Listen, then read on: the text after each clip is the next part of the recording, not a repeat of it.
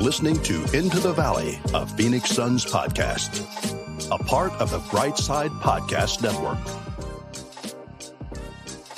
Hello, everybody. Welcome into the Valley. I am Ethan Shutt, joined as always by Ryan Shutt and Philip Russell, coming at you on a Sunday afternoon. Changing it up a little bit here as we are wanting to get together, break down everything we've seen so far in week one. And as I switch my microphone settings to the correct microphone, I will pass it on to Philip. Philip, how are you doing this Sunday afternoon, buddy? I'm good. I've enjoyed the uh, first few days of the basketball season, and I'm ready to chop it up, talking about some real basketball stuff and not just storylines. Feel that, Ryan? How are you doing, bud? Man, it's this is like the the pinnacle of sports time. We've got basketball back, football's on. The World Cup is now officially less than a month out. This is just like peak sports right now, and I am I'm on cloud nine. I am elated. Life's great. I'm loving it. I I have found myself, and maybe this is just maybe it's just like those early relationship feelings, you know, where you're just a little into it more and you just got to pump the brakes. I've been watching any random NBA game I can. like it hits 5 p.m. and I'm like, oh, time to watch some Pistons Hornets or enter Spurs any, Sixers last night. Any league pass game that I can get my hands on, I'm watching. And part of it, I think, I we've learned this over the past two seasons of doing this. I think it makes watching the Suns games more enjoyable when you have a better understanding of who they're going up against, who doesn't match up well, who does match up well, right? Like just understanding the layout and the landscape of the league, I think makes you a better basketball fan, even when it comes to cheering for your own team. But I've had such a good time. I think there are so many young players as well that are fun to watch. And maybe that's because we're not getting that with Phoenix, right? Like this is year two, maybe three of not having like a real exciting young player to kind of rally around and watch and, and key in on that development. And so I'm having to go elsewhere to to scratch that itch. So Magic games have been an absolute joy to watch. They have some great young talent. The Pistons have some great young talent. It's been a lot of fun. Have y'all have y'all watched any one game or or a couple games that have stood out the most so far with the season rolling? Oh, go, oh, I was going to say I've enjoyed watching the Nuggets. Um, I think Bones Hyland is a fun young player to watch. Um, Jokic is obviously uh, a master at ball movement. There's a lot of fun things going on there. Um, and then I've I've enjoyed watching the uh, the Sixers uh, experiment so far. Uh, the other night, uh, Philip's dad actually, I think, tweeted at all three of us asking if we thought Doc Rivers was going to be the first coach out, and I think that'll just be a really interesting narrative. Uh, but young players wise, Bones Hyland's one, and then Herb Jones from the Pelicans is another one that I think's got a lot of upside that doesn't get talked about quite as much. But it's been it's been fun for sure. I watched a lot of Bulls. That'll come as a surprise to our to our listeners. Um, DeMar's first game this season was just unbelievable. He was so good down the stretch. But it's interesting watching the Bulls right now without Lonzo because it, it just reinforces the need for a point guard, especially on a team where you have good scorers at traditional two two guard, three, kind of at the four and five for the Bulls. But you need a guard to facilitate the offense a lot of times, especially if one of your scorers gets stopped someone who can get the ball and keep it moving. And that's something that the Suns are facing right now as well with the backup point guard. You you went ahead and, and took that right out of my brain. I was literally about to say that that is a great kind of segue into some of the stuff we might have watched on the in the Suns games, but I wanted to go ahead just in case you are listening and you weren't able to see what was going on in week one. I want to do a quick recap. So, game one of the NBA season for the Suns, they played the Mavericks and ended up winning 107 105. This game was bonkers. It was a roller coaster of emotions. It felt like game eight of the playoffs last season for a good three, almost three and a half quarters before the Suns showed a whole bunch of heart and put together quite a comeback. Uh, we had one one tweet in particular from the Into the Valley account, which if you're not following us at the Valley PHX, where we had pulled up on the ESPN kind of you know the win probability that kind of charts up and down. with eight minutes and 30 seconds left in the fourth quarter, ESPN had the Mavs win probability at 98.2%. So that was with eight minutes left in the game. ESPN thought it was all but over. Uh, so for the Suns to come back, win that one, good bit of revenge. Great way to start the season. Fast forward two days, they're going to Portland, playing an interesting Trailblazers team. I don't even know how to describe them. They don't have a whole lot to play for from the outsider's perspective, but they've put a bunch of money in around Dame, big extensions, where financially speaking, they are kind of competing. But then you look at the roster and you're like, but but are they really competing? You know what I mean? One of those teams. And so I I viewed it as a kind of a, a toss up going into that game. And the Suns ended up losing in overtime 113, 111. We'll definitely talk more about those two games in detail through some of our upcoming segments and the way we close out every episode, our highs, our lows, and our just so you knows. But wanted to open it up to you guys just in terms of kind of first take, initial reaction. What thoughts come to your mind as you kind of hear how week one went, hearing those scores? Uh, and Philip, I guess I'll, I'll start with you. One of the big questions the Suns had coming into this season was whether or not they could keep up the defensive level without Jae Crowder. The I think the idea that most fans had, which shout out to all the fans who talk about basketball, uh, there was a there was a level there was a question about can the Suns be a really good defensive team when you're substituting in Cam Johnson for Jae Crowder? And I think the resounding answer in the Mavs game especially was yes. In the second half, holding the Mavs to 43 points, 42% from the field, 33% from the three point line. That level is still there for this team. And a lot of times, even in the Blazers game, and especially down the stretch against the Blazers, I was really happy with the Suns defense. Mm-hmm. If not for not even just late game heroics from Dame, but constant, consistent throughout the game, incredible scoring from him. The Suns probably win that game by five to 10 points fairly easily without like hitting free throws down the stretch. That's what it would have been like. Again, because I thought the Suns defense was really good. Yeah. What about you, Rye? I think our our lack of depth has been pretty pretty obvious through the first two games. Um, I think that's been one that's been a standout. There's definitely going to need to be some additions made as the season progresses. Not to jump ahead with some of the places we're going to go in the show today, but I think that's been one that I've looked at both games so far. Uh, and other than than Damion Lee in, in, game one getting 30 minutes in and hitting a big bucket. Shouts to Philip Russell for for seeing for seeing his productivity coming. Um, depth depth is a big issue, man, and that is that is my one big concern right now moving forward. Is we've talked about it, we talked about it through the off season. We've questioned, you know, wh- why aren't we doing more from a signings perspective? And I think we're seeing it come to fruition through the first two games. That our I would put our five against anybody. Uh, six through 10, six through 11 is a kind of a question mark right now, and that's a little little worrisome. All right, real quick. First victory lap of the season for me. I think it'll be a victory lap. Just a yes or no from you boys, gut reaction. After watching him for two games, is Damion Lee markedly better than you thought he was? Yeah. Yes. I mean, but yes. I also was coming from ignorance. I hadn't watched him much, so well, I had the, little to go on. The, but the stuff he showed on court for the Suns is not the stuff he was doing for the Warriors. I think that is that's where I'm going to give. I think, and I've already tweeted it out from the official account. You get your victory lap, even just uh, on the bright side. Uh, which, by if you haven't checked out Brightside, please please feel free. We had all of the podcasters, all the writers do a full poll ranking the Suns players. I think, and this is off memory. I think memory serves as Damion Lee was ranked somewhere in like the 13th, maybe 12th. I think you had him at like eight or nine. Whatever you had, it was a clear uh, go against the current, if you will. So, no, victory lap, well deserved. I think the problem for me was I knew coming from the Warriors and the Warriors system, obviously he wasn't going to be trash. Look, I, the first thing I did, I looked up his minutes from the playoffs last season, and I said, did the Warriors trust him on the court during a very important playoff run that ended with the finals? And the answer was yes.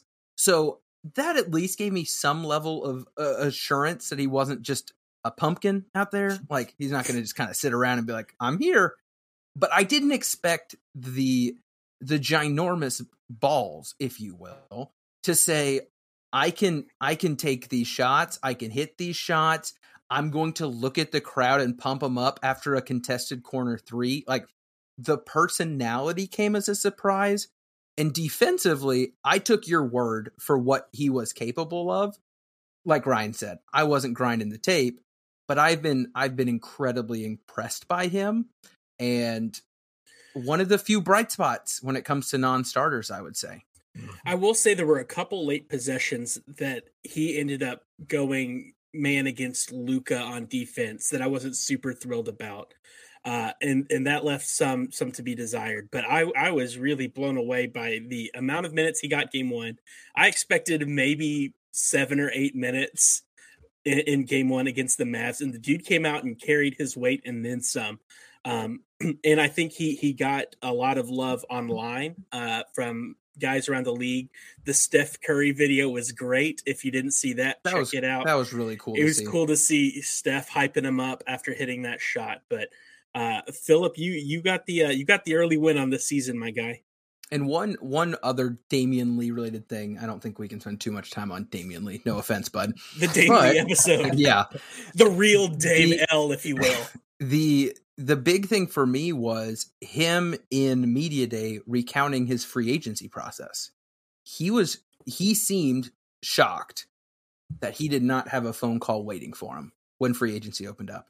And he kind of owned up to it and, and was like, it kind of humbled me. It kind of put me in a headspace that I needed to be in. And when this opportunity came, I knew it was the right one. So again, you you just look at the Jae Crowders of the world, and this is not a poop on Jay Crowder show but a guy who doesn't want to be there and be a part of this thing they're trying to build. Damion Lee is like the antithesis of that. Like he is the I am here, I'm ready to contribute.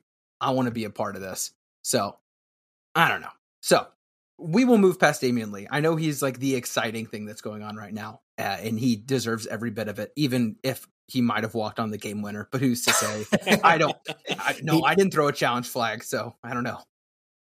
I, I mean, I will say I didn't get to watch the game live, so I circled back and live, I saw. I did not notice. I, I saw the either. clip. I saw I the clip on screaming. And I was I was looking more at why he was the one who took the shot, and then I sat down and I watched the game in full, and I'm taking my notes. So I watched the last possession a few times, and finally when I watched just Damion Lee, I laughed out loud. I was like, "That was such an obvious walk." Hey, He we deserve picked up and put down his pivot foot about three times and didn't get it. Jamal I- Murray's done it to us. I think Yeah. Donovan's done. We deserve it. You know, Yeah, yeah. Donovan Mitchell, Jamal Murray, Damion Lee, all the same. Well, as as we move along in in talking about week one here, I want to run you all through a quick game of Believe It or Not, and here is what that game is for our listeners. brought to you by Ripley's hashtag not a sponsor. No, don't get us in trouble. I honestly was like, that could be trademarked, so I didn't look. So I am going to give you all a take. This is an Ethan Shutt take. I did I allowed my emotions to encourage these takes, but my my goal is for you to tell me, do you all believe it or not? Pretty self-explanatory. And we're going to go ahead and start with take number 1, and I'm going to let it go Philip and then Ryan and then we'll switch it on the way back. Take number 1. DeAndre Ayton is the clear number 2 for the Phoenix Suns this season. Yes, unquestionably, without a doubt. And I called this, I also called this shot when we were ranking players. I had no hesitation on that survey putting DeAndre Ayton as the number two. It was Booker's number one, DA's number two. The only question that I had in mind with the starters, and I actually ranked Jae Crowder ahead of Cam Johnson just for fit on the Suns and adding okay offense, but really good defense because he was still on that uh, on that survey. Uh, the bigger question for me was is Mikal Bridges better than Chris Paul? So I think DA is clearly far and above the second best player on this team. He's defensively sound. It's obvious through two games that he's offensively improving. Mm-hmm. And the Suns can put a lineup on the court without Chris Paul that is extremely good on both ends of the court. The same thing cannot be said about DA. The Suns can't roll another five out on the court and have a really good offense and a really good defense. Ryan? Yeah, I've been I've been blown away by Ayton through two games. I think he's averaging 22 points a game so far through the first two games. He hit double digit rebounds there in game one. And, and he's doing things offensively to continue to add to his bag. One of our biggest complaints, at least uh, I know Ethan and I have talked about this. I think we've talked about it some Philip as well. Is you know there's been times where he'll get the ball and instead of attacking at the rim, he'll look for uh, you know, instead of like dribbling at the rim and going for the dunk, he'll he'll take like this soft kind of floater or, or look for an extra pass or something. He was attacking hard, especially in that game one. I've loved what I've seen from him. He's taken an obviously offensively. He seems to be bought in defensively, which is great. Uh, and, and, I'd go so far as to say through two games, it's 1A, 1B, and not even 1 and 2. I, I think Ayton has been so good. I'm not going to pump the brakes on you there. I think. I think if all goes well, that's where you'd like it to be. But something popped in my mind as I was watching these two games and kind of jotting these notes down. When Ayton was getting interviewed during the draft process, which is a very sore subject for me as a Lucas Stan during those days, which if you ever want to get angry at me, guys, just go to my Twitter, search at Ethan Shutt and the word Luka. You will find a lot of loud tweets during that draft process. But Ayton, with all the assurance it seemed that he was going to be going to Phoenix, proudly proclaimed that he wanted it to be the next Kobe and Shaq. There has not been a moment since he has arrived where I have thought that that made any sense. And I think it's not just on him. I think Kobe Shaq in the younger years were at some of their best when they were running a pick and roll that involved a very mobile Shaquille O'Neal. I saw a lot of moments during these first two games where I was like, "Oh, the the big fella's bought in He's rolling hard. He's catching high, holding high, finishing high. And Booker as a playmaker, a creator, a you know, just a facilitator within the pick and roll, I think is also developed to where I'm now seeing this and saying, okay, if we make our identity Booker and Ayton and then fill it out, I think you have your new horizons. I think you can I think you can get rid of what might be in some people's head, which is, oh, if Chris Paul tanks, we're screwed. You're like, no, no, no. That was last year's identity. The identity is changing. These two guys financially are on lock for a long time. If Ayton's where he needs to be, and Ryan called it out defensively, I thought he was phenomenal again. And I also thought in that Mavs game in particular, and this might be too much, and y'all can eh, tell me to stop. I did not, as a fan who was very in the game, which means my general emotions are high, low, high, low when he got singled out and was guarding Luka one on one, I was not nervous.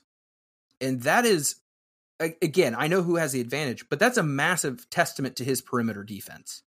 Where I don't see that and say, "Oh crap, what's about to happen?"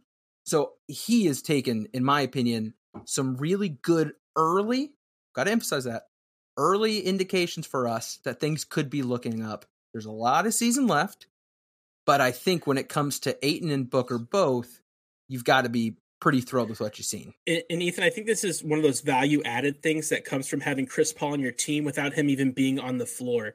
And that I think Booker has learned how to play with Ayton by watching the way Chris Paul played with Ayton. Ayton and Chris Paul had a really good synergy pretty early on. It felt like compared to Booker and, and Ayton. And I feel like we're seeing Chris's influence on Booker in that pick and roll and then playing together that even if uh, Chris Paul isn't getting the same minutes he has, you can see his influence on making Booker a better player and facilitator. And I think that's huge. Yeah. And Chris Chris would force feed the ball to DA even if DA didn't make the right decision. Book seemed to have a much shorter leash with that. Uh and I'm I haven't seen that so far. So anyway, Ayton, I think we're all in agreement there on take one. So take two, do you believe it or not? Devin Booker will be an MVP candidate. And I'm going to go ahead and clarify this. Last year, Devin Booker finished fourth in MVP voting, but I don't think anyone in their normal non Suns loving mind would say he was an actual MVP candidate. There was a top three. It was very clear it was going to be one of those top three. It was nice for Booker to be invited to the reception type thing. I'm saying, will Booker be in contention of winning the thing this season? Ryan will go to you first gut instinct is no. I, I, think he'll be kind of in that three, four, five spot again. I think it, he'll have a more legitimate case than he had last year because last year's case seemed to be built on like this really great, probably like three week run he had where he just looked like a world beater. I do think he will be equally in that conversation more so, but I don't think I don't think he'll be uh, a legitimate contender in maybe those top two vote getters uh, for for the MVP. But I definitely think he'll take that step up from last year. It seems so far. I excuse me. I don't. I don't think you can say anything definitively about the MVP after two games. So then we're basically well, yeah, it's a, going. It's an Ethan take. We're go, no, no, no. We're going off of where does Booker rank as far as the league is concerned coming in, and then where do the Suns rank as far as the league is concerned coming in? So because of both of those, I think it's a definitive no. Booker, in my mind, is not top 10 in the NBA. That's not a shot at him. That's just the level of depth at the star level in the NBA. And I don't think the Suns are actual contenders at this point. So no, pretty uh pretty firm no from me. I think the opportunity will be more available this year than last year. As Paul takes more yep. steps away, I think that will open the door. I think Ayton's improved play will also give Booker more credit as well. And then, although the Suns, in terms of like Vegas odds, were a quote contender, it seems like the general media as a whole does not believe that narrative. So I'm curious to see if they do put it together, what that could look like. All right, number three. Believe it or not, this season is a make or break season for Mikal Bridges on offense. Philip, what are your thoughts? No. Another definitive no there's a caliber of NBA player who doesn't necessarily have to evolve offensively in order to be a very good NBA player. There's one on the Suns roster right now who's, as they say, not with team on all the box scores. Jae Crowder doesn't evolve his game year to year. We joke about the floater that he added to his game last year, but that's not deal. That's not, it feels like a big deal for his caliber of player, mm-hmm. but that's not an evolution to his game. So I'm not saying Mikal is on the same level as Jae Crowder. I think Mikal is better than Jae. But if if Mikal is what he is offensively right now for his career, and he can stretch out a five to ten year window with the current skill set that he has, paired with being a really good wing defender, then that is an outstanding NBA career. And he's not he's not going to live or die by adding something offensively to his game this year. There's another question that for the Suns, is it a make or break year with Mikal on offense? And that's TBD. I definitely think that was the direction that my mind was going with that question. Ryan, what do you think? That's the direction I went, and my answer was yes. And especially if you look at the way he is uh, through two games. Have you did, did you all look at his three point numbers so I, far? I'm gonna forgive him. I mean, it's it's two games. I don't think he's hit one yet. Is that correct? No, but he's only taken two. Right. And to me, that's an issue as well. Um, I'm frozen here. Are you guys frozen? No, you're good. You're good. Well, no longer is he good. Uh, no, I will. I'll pick up where Ryan left off. Yeah, he's 0 and 2. I think because the volume is so small, it makes it very easy for me to not take any like take any conclusions from that other than it is a it is low in terms of the attempts. I'm not even looking at the makes at that point. But I just feel like this is the third season in a row where we're like, all right, is this the year Mikal is going to creep towards that 18 points a game, 16, 17? And I'm getting close to just saying, like, no, that's just not it. Like, that's not a fair expectation to put on him. And that's not something that's going to happen and we just need to be okay with him being a 12 to 15 point guy and not being a top three or maybe four offensive option. Look, you didn't have to kick me for my point, okay? No. My only point was that he's only taken two threes in two games, and I hate that. I you didn't up, I picked up me you, from the show. I picked up what you dropped and carried it home. You're welcome. But what, what you'll notice about Mikal as well, when Da gets the ball, especially when he gets the ball in the mid post, Mikal and Cam Johnson both are cutting, I think, noticeably more than they did last season. So that might mean Mikal might not have as many opportunities to shoot threes. And what he's trading those out for are slashes to the bucket, yeah. which were highly more efficient for him. some anyway. of the most efficient shots, literally in, in, the entire NBA last year, was a Mikal shot in the restricted area. So that's yeah. that's a good trade off in yeah. my mind. I think that's fair. I think that's fair. All right, now this one, I I don't know if this was me going way too far here. It was hard to throw a, a definitive number. Believe it or not, the Suns need at least two more playoff caliber players on the roster to even pretend to be contenders. And for the sake of explanation, when I say playoff caliber, that means if we were to fast forward to the playoffs, these guys would be in the seven, eight, nine who are getting minutes. So they are kicking out current players who might be getting those minutes right now. So, Philip, two more players to even be contenders. What are your thoughts? It depends on the guy. Because of some of the salaries that the Suns have, you can package pretty sizable three for ones, and you're getting up to 30, 35, 40 mil a year. I don't think there are any 40 mil a year guys that the Suns would be interested in. Is Russ think, is Russ not available? you think 25 to 30 mil a year. That's easily doable for the Suns as a trade piece. And if you're adding a really good guard or wing scorer, then maybe it is just one just guy. One. Yeah. If you're so here's kind of what I said. If it's one of those guys, no, I think it's just one.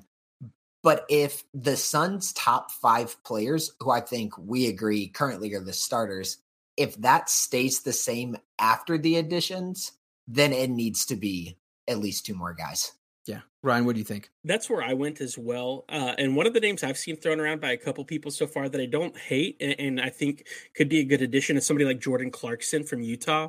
I think Jordan Clarkson could be a good pickup and, and would fit well into this team, but he's not one guy who's going to make that difference. If you're bringing in somebody like Clarkson, it has to be Clarkson and. Uh, and, and so I think that's where the, the discussion is, is like, what kind of, to Philip's point, what kind of caliber player are you getting to make that. So I would like to see. I, I, think our five is good. I like I said earlier. I think I would put our five against pretty much anybody at this point.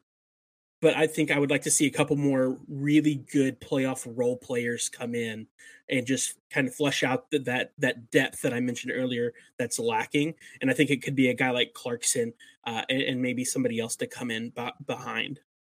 No, I I agree with both of those answers. I think Clarkson is a he's a name I've thrown around earlier just when the Jazz seemed like they were going full fire sale. Now they're winning games and are kind of fun and who really knows what's going on there, but I think because because the draft this year is so valuable. So valuable. This draft class is supposed to have some real franchise changers I think as we get closer to Christmas and people seem to have a better idea of is it worth it for us to pretend to keep trying or hey are we are we throwing it in? I think there's going to be a lot of people available including names that we might not even be talking about right now because they're attached to teams that in our minds are like oh yeah of course they're trying. Who's to say? One injury means an entire franchise is now looking for a top draft pick. On top of that there's the complexities right now of because of the mammoth trades over the last three years, there are so many pick swaps out there, and this team owns this team. It's not as cut and dry as the bad teams need to be bad. There's also some middle teams that need to be slightly better, some good teams that might not want, like, it's complicated. And I think that is going to lead to a lot of action happening, which I'm excited for. I think that benefits a team like the Suns, who uh, maybe this is the biggest jinx in the world there's no way I can see them becoming a big seller. Right? There's there's no I'm going to be done. I don't want to jinx something. It seems like they will be buying rather than selling. And there's a lot more teams out there who could have those pieces available. And but I'm with you Philip. I this is a this is a fantasy football logic for me right now.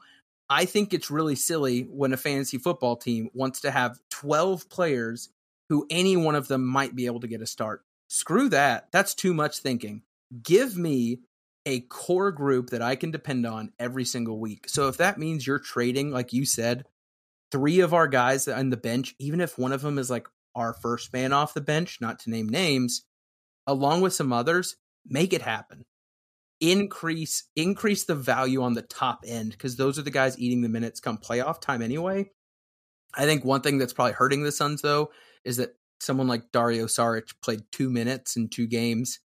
That's one where you hope he either is good for the team or gets good to bring value from outside the team. There's just a lot of question marks still. But guys, I liked all of those answers. I don't think anyone came came out of it with anything too spicy.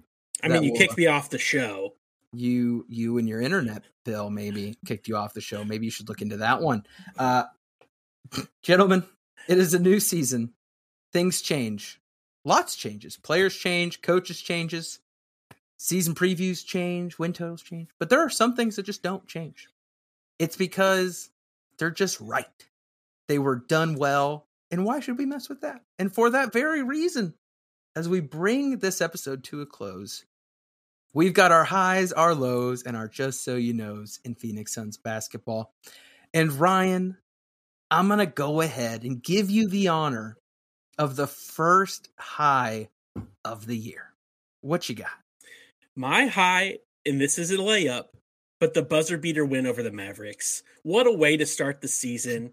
It was a great battle back after after we got totally shell shocked by them in the playoffs last year to go down at least 22 a night 1 of our season and to give that gutsy performance I loved it. I, I just everything about it was great. I know I am the king of the first few games mean nothing, but that game meant a lot, and I'm really glad we picked it up. And I love the fight that I saw from the guys. Ten out of ten would watch again. Great win to start off the season. Philip, what about you, my boy? I really liked the defense down the stretch of both games. Mikal had an outstanding possession on Luka one on one towards the end of the Mavs game. Even the possession when Luka got the and one that wound up tying it, there was a good idea. Damion Lee got switched onto Luka in a one on one, and D Lee tried to funnel Luka towards Mikal, but Mikal had to clear out of the lane. And Luka, being the brilliant player that he is, as soon as Mikal started his clear out, is when Luka took off on his drive. That's just really high level, like super superstar caliber thinking about the game like the contest. At the end of the Portland game, I loved what they did. They put Booker onto Damian Lillard because they were going to double him. So if Portland, if they're going to send a double at D- Damian Lillard, who's the ball going to? Anthony Simons. Who is guarding Anthony Simons? Mikal Bridges. And Simons made a great shot over Mikal, but I loved that idea to say, okay, we can we can save our best defender and force it out of your best players hands, really good defense down the stretch of both games. Yeah. My high is one that might be a bit controversial. I know it was something people on Twitter did not seem to like, but it is Monty Williams rotations. And here is why. A lot of them did not make sense, and a lot of them did not work. Right. That doesn't sound very positive yet. I'm getting there.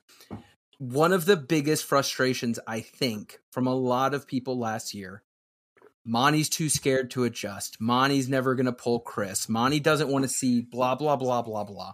And it took all but one game for us to see Damion Lee closing it out in a fourth quarter with Chris Paul on the bench. That right there for me is a big step in the right direction. And then between quarters one and four, you saw some of the funkiest five mans that I've seen in a long time. Like there are some five mans out there that if I just wrote the names down and I said, did did these five guys play for the 19 win Suns? You're like, probably. I don't know. Like that there were some weird things happening, but I'm okay with it because this for a team that mentally should be in championship or bust mode, which whether we think they should be, they obviously think so. The regular season is a time to figure things out. So they are going to toy early on to get more people involved while Chris is doing less. That means some things aren't going to work. We're going to watch some train wreck fives, and that's okay. I loved that Monty immediately said, We're doing this. In a game like the Mavericks game, where there's probably a lot of personal feelings and pride on the line, whether they'd admit it or not, you know it it took some courage for him to say, No, we're riding this five that includes Damion Lee out there. So I loved that from Monty. He even mentioned it in, in one of the post games of like, I'm just trying some stuff out right now. And I think that's a great attitude to have. So moving to our lows, I'm going to go ahead and kick us off with this one because it is it's short, sweet to the point, and probably doesn't need to be talked about too much. I hated Devin Booker's game-winning attempt versus the Blazers. I hated ISO Book. Oh, man, it it frustrated me so much watching the shot clock wind down. He ushered out the guys, basically was saying, "I've got this." They didn't even call for a high pick and roll. Like there wasn't a set to break into something else if it broke down. It was, I've got this. He went to the right. He executed a very nice step back and got it doesn't might not look open, but an open shot for what the goal is on a step back, very Harden esque. That just can't be it. That's that's my two cents. That's not how you win a game in a situation like that. You Booker have not earned that. I think there are very few dudes who I kind of just put my hands up and say, if that's what you think is best, I trust you. He's not there yet. I wanted to see something else at the end of a game for something like that. Philip, I see you're shaking your head. You want to throw something in there? Yeah, my low is the last possessions of both regulations. Because just sticking with the Portland game, it's the regulation possession stands in stark contrast to the last overtime possession.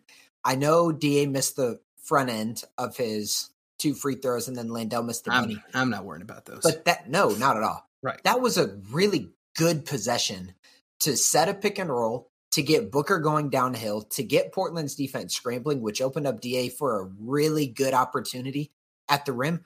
That's it. The game is tied. Go downhill. Yep. That's what it should be. And then even playing playing the process more than playing the results, I didn't like the Mavs possession either. I want when Booker gets trapped like that, I want him to have the discipline and kind of the gumption to stand his ground a little bit more and then get the ball to the middle of the court. Because Mikal was flashing to the nail or the top of the key. And both of those possessions, if you remember, he passed it to Damion Lee twice. He, he kicked wide and almost back. Yeah. Yep. Mikal was coming to the middle of the court.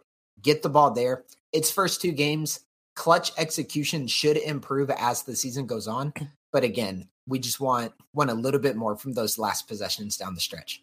Uh, since you both brought up the, those those last moments, uh, a quick shout out to Dame Lillard for one of the coldest psych outs that I've seen in a long time. Looking DA in the eyes and basically saying, "Hey, you think your team trusts you to do this?" That was cold. I, I just like it. I like the idea of him being like, "So, uh, you been here before?"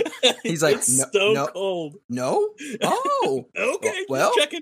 Good okay, luck. big fella, and then walking away with the fa- it was yeah, uh, it was funny.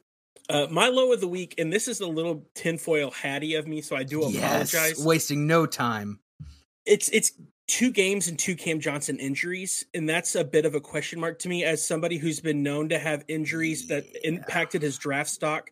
He goes out game one with cramps.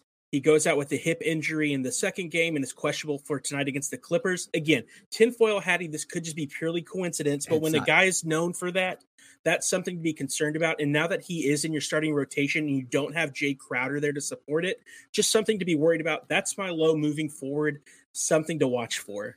Because he's probably going to be guarding slightly bigger guys than he was last season. And so they're just going to be that more natural wear. Mm-hmm. So I don't think it's necessarily tinfoil hattie. Mm-hmm. I think it's kind of reading the room and thinking like Cam's not as mature physically as a guy like Jae Crowder is. He's not as big as a dude like Jae Crowder is. And he's going to take more hits. He's going to get more nicks and bruises than he did last season.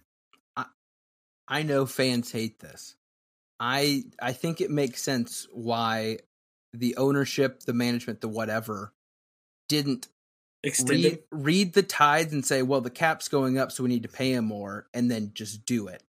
I think they're in a spot with him, again, not being a number one overall pick, to say, we're going to be asking a lot of him, both physically in terms of who he's guarding, the minutes he's playing, the workload offensively. This season, it, it, the change going into this year actually makes sense for you to be like, all right, this is a prove it season. Ayton did not need a prove it season. Ayton was Ayton was you knew enough, in my opinion. You knew enough. The the final number was in question. Cam, you are asking something significantly different of him this year than you were last year. I think it makes sense. And honestly, all goes well for him. He's going to earn more money than he would have. And I hope he does. Like, I hope he proves it because that means great things for the team in the future. Uh, but no, Ryan, I don't think that's tinfoil. I think that's a it's an observation that I had and tried to bury deep in my mind. Um, but no, a, sorry a to worth, be the Debbie Downer. A, worthwhile low for sure. Um, Ryan, no pressure. Not not to say that you always bring the best, just so you know. But I want to go ahead. The new season for some new listeners here. Ryan, what do you have as your just for you? Just so you know. Look, I wanted to come out of left field early, so y'all got to. No, I'm just kidding. Uh, Is it an IKEA snowstorm? I'm no, never forgetting that one. Not, it's not. never forgetting that one. One thing I just want us to keep in mind, as a just so you know, as we kind of go through the season, and, and it was your point about uh, finding uh, basically playoff pieces, right? And, and, what that'll look like on the market, what those trade pieces will look like.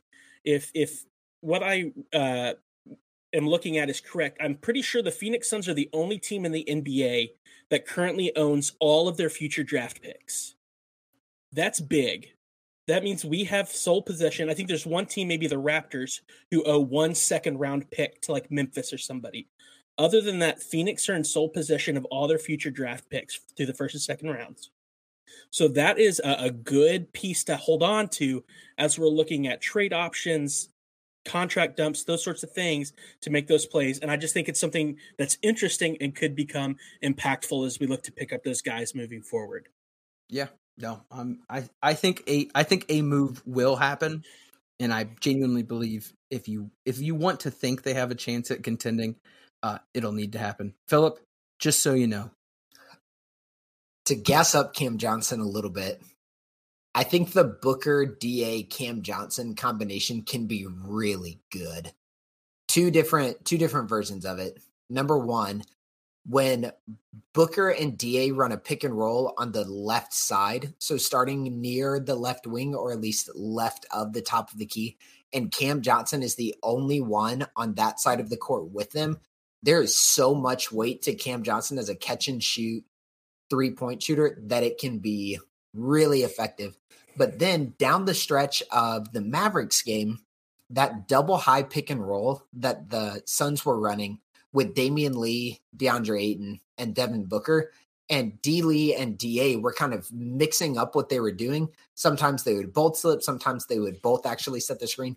If you substitute Cam Johnson in for Damion Lee right there, that can be a really dangerous set as well. So I think that three man game that they can have is something that will be really enjoyable to watch because they can be so creative because of all three of their offensive capabilities. So, follow up question. I think a lot of people in their Dream Suns world thought that it would be Bridges, Ayton, Booker as the the trio that gets built around on offense. Do you think that Cam Johnson could be a number three offensive weapon on this team? Or do you think that he's just a really good complement to the one and the two?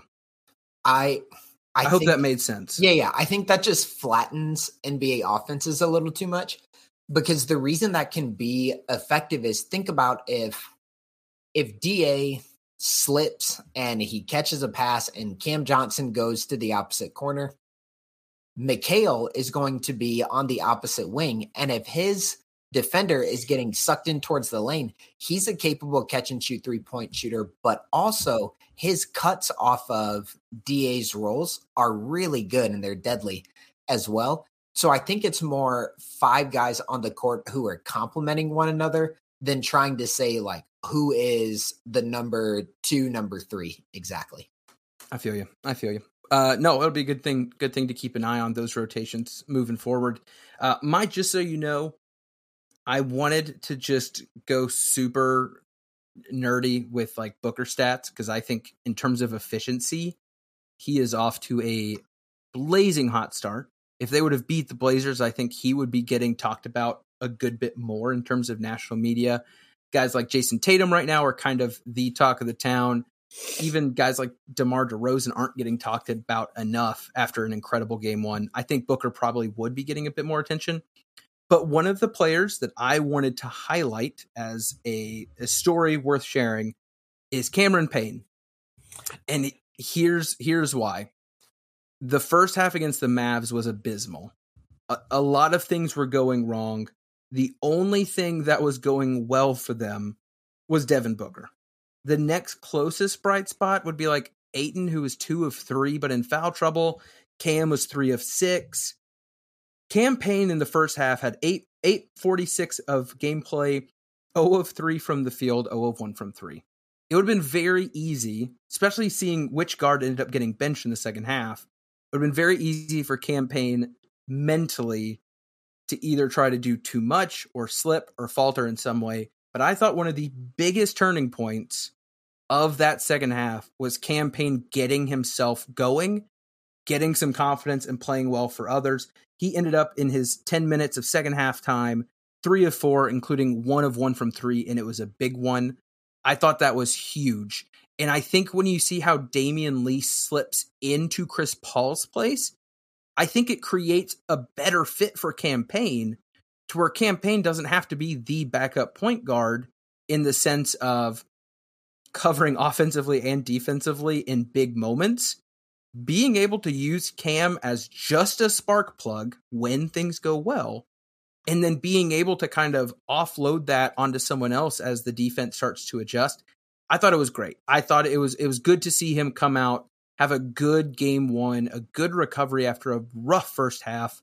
Uh, and the Suns, again, just to kind of take it on the chin and come back and keep fighting, something we didn't see them do last year. So that was it for me. Cam Payne, proud of you. Hope you keep it up. Gentlemen, we have ahead of us here, uh, before we bring this thing to a close, a pretty brutal week of basketball starting tonight which, if you are interested in keeping up with our thoughts about tonight's game, I don't know who other than myself will be watching it live. I know time zones and having small children sometimes can affect that. Uh, but you can follow us at on Twitter at the Valley PHX. We will be probably having some sort of stupid commentary throughout that game. But the Suns start tonight at 9 p.m. Central Time against the undefeated Clippers. They then follow that up with uh, that sucks. Tuesday night on TNT against the Warriors, Friday night on ESPN against the Pelicans. And that is that's a horrible week. That's a tough week. It'll be fun, but no gimmies. We'll probably record next Sunday afternoon again before they play the Rockets that evening. Hopefully a game that we can be a little less nervous about. Guys, to close, Clippers, Warriors, Pelicans. What's the Suns record for week 2? One and two for me. I think we beat the Pelicans. I think we dropped two straight going into the Pelicans. But Zion's going to drop like 35 on us. One and two, beat the Clippers, lose to the Dubs and Pelicans. Ooh, okay, okay, okay. I'm gonna go. I'm gonna go two and one. I'm gonna go two and one. We're Call gonna beat, shot. We're gonna beat the Clips. We're gonna lose to the Warriors, and then we will win a I almost I almost got too far. We'll win a close one against the Pels. I think I think if there's one game where there's the highest chance of a comfortable win, it's tonight, which goes against conventional wisdom with people and the Clippers' massive team. I just think if there's one game where the Suns just take care of business, it's going to be tonight. So we got a two and one, two one and twos. Uh, gentlemen, pleasure as always getting to talk to you. We look forward to recording Sunday. If you have not already followed us on any of the podcast platforms, feel free to do so at the Brightside Podcast Network. For Philip and Ryan, I am Ethan. This is Into the Valley Phoenix Suns podcast. We out. Go Purples.